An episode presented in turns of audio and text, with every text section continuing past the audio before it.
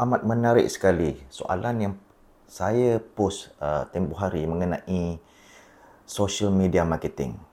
Apa yang saya katakan ialah social media marketing tu tak susah. Yang susah ialah hendak memikirkan konten dan visualizekannya. So, persoalannya anda bagaimana? Saya menerima uh, banyak komen dan uh, cadangan daripada kawan-kawan uh, yang menarik uh, minat saya mengatakan bagaimana konten uh, untuk uh, digital marketing uh, boleh dibuat dengan cara yang baik. Eh, sebagai contohlah konten hiburan tu memang mudah kan. Uh, tetapi kalau konten yang lebih kepada knowledge based ni memang sukar. Uh, jadi kita kenalah banyak belajar supaya kita boleh uh, buat uh, menyampaikan konten-konten yang berilmiah ni dengan cara yang menarik dan ada yang mengatakan kita perlu buat storyboard. Uh, dan kita ada story flow dia dengan sesuai dengan tema dia dengan punchline dengan message yang tertentu sehinggalah kita punya penceritaan tu habis. Tetapi uh, ada juga yang mengatakan bahawa kita perlu mengenali audience kita. Uh, ini juga menarik juga. Uh, saya mendapat uh, uh, jawapan daripada sahabat saya Syamsul. Uh, bagaimana uh, untuk melihat psikografik uh, pelanggan tersebut. Jadi dengan mengenali mereka kita boleh tahu di manakah segmen pelanggan ini berada dan kita boleh uh, tentukan produk ini duduk di uh, market mana dan mereka ni berada di mana. Okey. Dan ada yang mengatakan memang setuju dengan kata-kata saya bahawa konten untuk buat marketing ni memang makan masa dia memerlukan kreativiti. Ada yang bercadang gunalah kreatif academy dan sebagainya atau yang mencadang outsourcekan saja sebab mereka ni lebih pakar untuk membuat marketing program. Sebenarnya betul kalau kita nak buat uh, marketing dan kita outsource kepadanya, kosnya amat tinggi.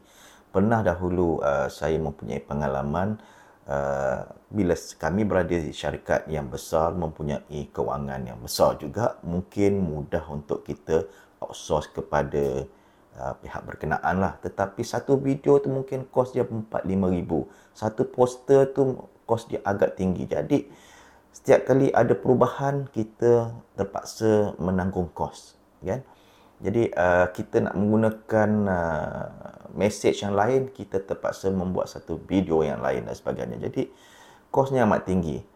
Jadi apa yang saya buat sebagai contohlah diri saya, saya sendiri yang membuatnya. Uh, saya bukanlah mengatakan bahawa saya tidak mempunyai uh, pengalaman langsung uh, membuat social media ini sebab saya rasakan diri saya sini dah lama menggunakan social media even sebelum foto page foto, apa ni uh, Facebook diadakan. Kalau tuan-tuan ingat Photo Pages, Photo Pages adalah satu website yang boleh kita mempromosikan uh, foto-foto kita. Uh, itu zaman Photo Pages. Uh, selepas itu barulah ada macam uh, Flickr, barulah ada macam uh, Facebook, uh, Instagram dan sebagainya. Jadi orang yang kemudian baru memakainya tapi kami yang pernah berkecimpung dalam uh, social media ini telah lama menggunakannya sebagai contoh macam dalam uh, LinkedIn saya mungkin dah dah mencapai 16000 followers. Uh, sebagai contoh dalam uh, slide share saya telah uh, da, uh, upload lebih kurang 200 uh, slides uh, dan saya mempromosikannya di situ dan mencapai lebih kurang lebih pada 90000 download uh, orang download uh, material slide share saya lah.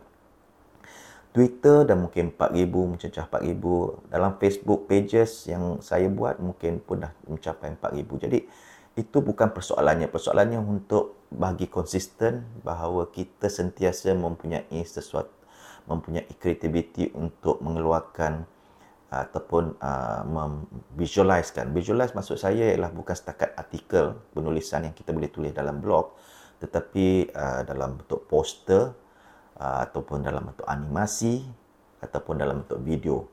Uh, sebab konten yang kita hendak buat uh, untuk syarikat istilah konten yang mempunyai ada license dan sebagainya. Jadi mungkin terhad. Jadi kalau kita mempunyai tidak mencukupi mencukupi kewangan kita terpaksa buat sendiri.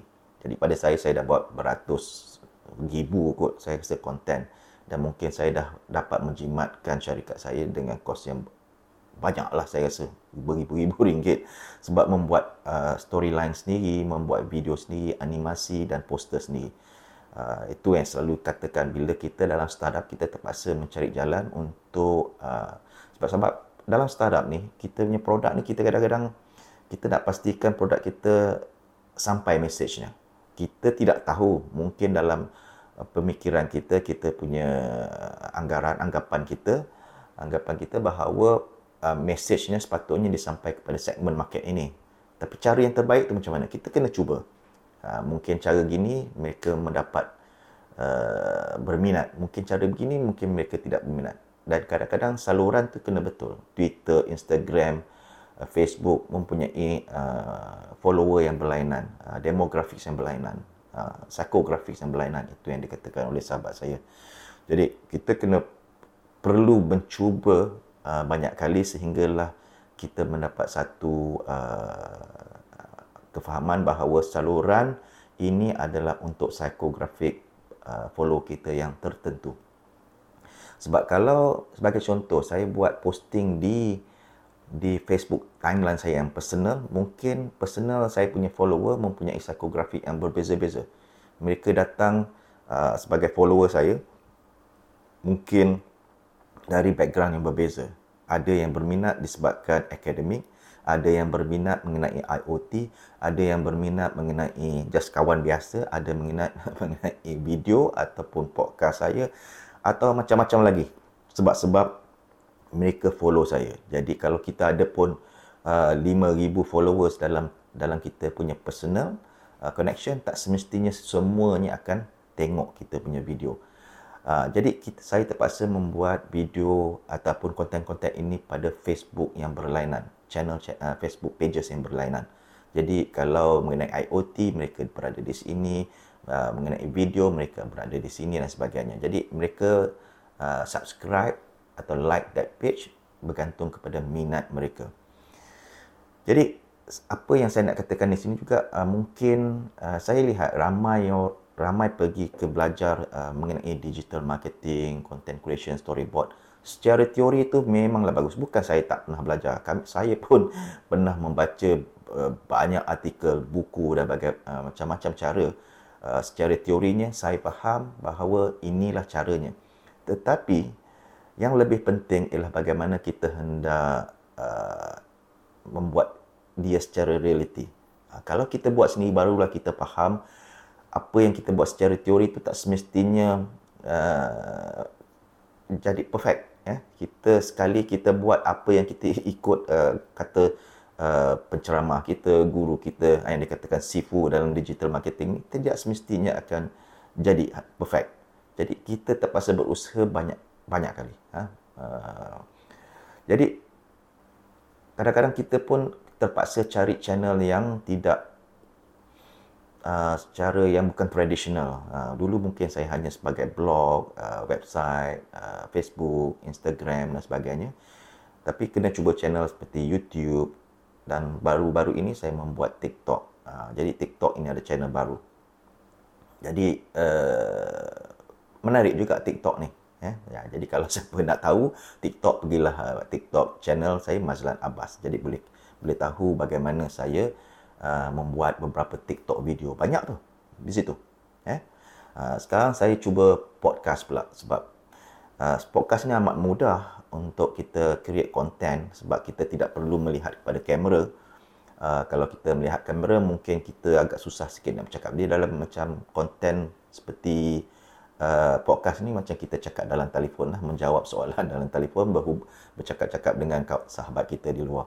Jadi itu agak lebih mudah Ah, dan nak buat editing pun lebih mudah. Jadi kita terus sama ada buat simple editing uh, lepas tu upload kepada kita punya podcast lah. Saya menggunakan Anchor untuk uh, platform yang untuk uh, hostkan saya punya konten dan kemudian dia akan hantar kepada listening platform yang berbeza lah seperti podcast, uh, Google Podcast, Apple Podcast, Overcast, uh, Spotify dan sebagainya. Jadi itu cara saya. Kadang-kadang bila saya nak malas juga saya gunakan video Facebook live dan convert kepada YouTube dan YouTube convert kepada podcast juga.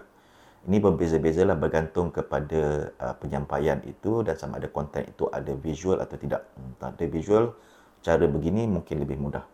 Dan saya pun membuat forecast mungkin tidak panjang jugalah. Mungkin dalam masa 10 minit ataupun uh, lebih pendek pada itu. Okey, tuan-tuan, terima kasih siapa yang memberi uh, memberi cadangan dan feedback. Saya mengucapkan terima kasih tapi kita pun perlu tahu bahawa teori itu tak, tidak semestinya bila kita buat uh, praktikal ia akan berlaku apa yang kita sangkakan. Cubalah banyak kali sehinggalah kita dapat tahu apakah yang sebenarnya uh, kita punya uh, follower ataupun pelanggan kita mahu lihat daripada kita punya uh, produk ataupun perkhidmatan kita. Terima kasih. Assalamualaikum.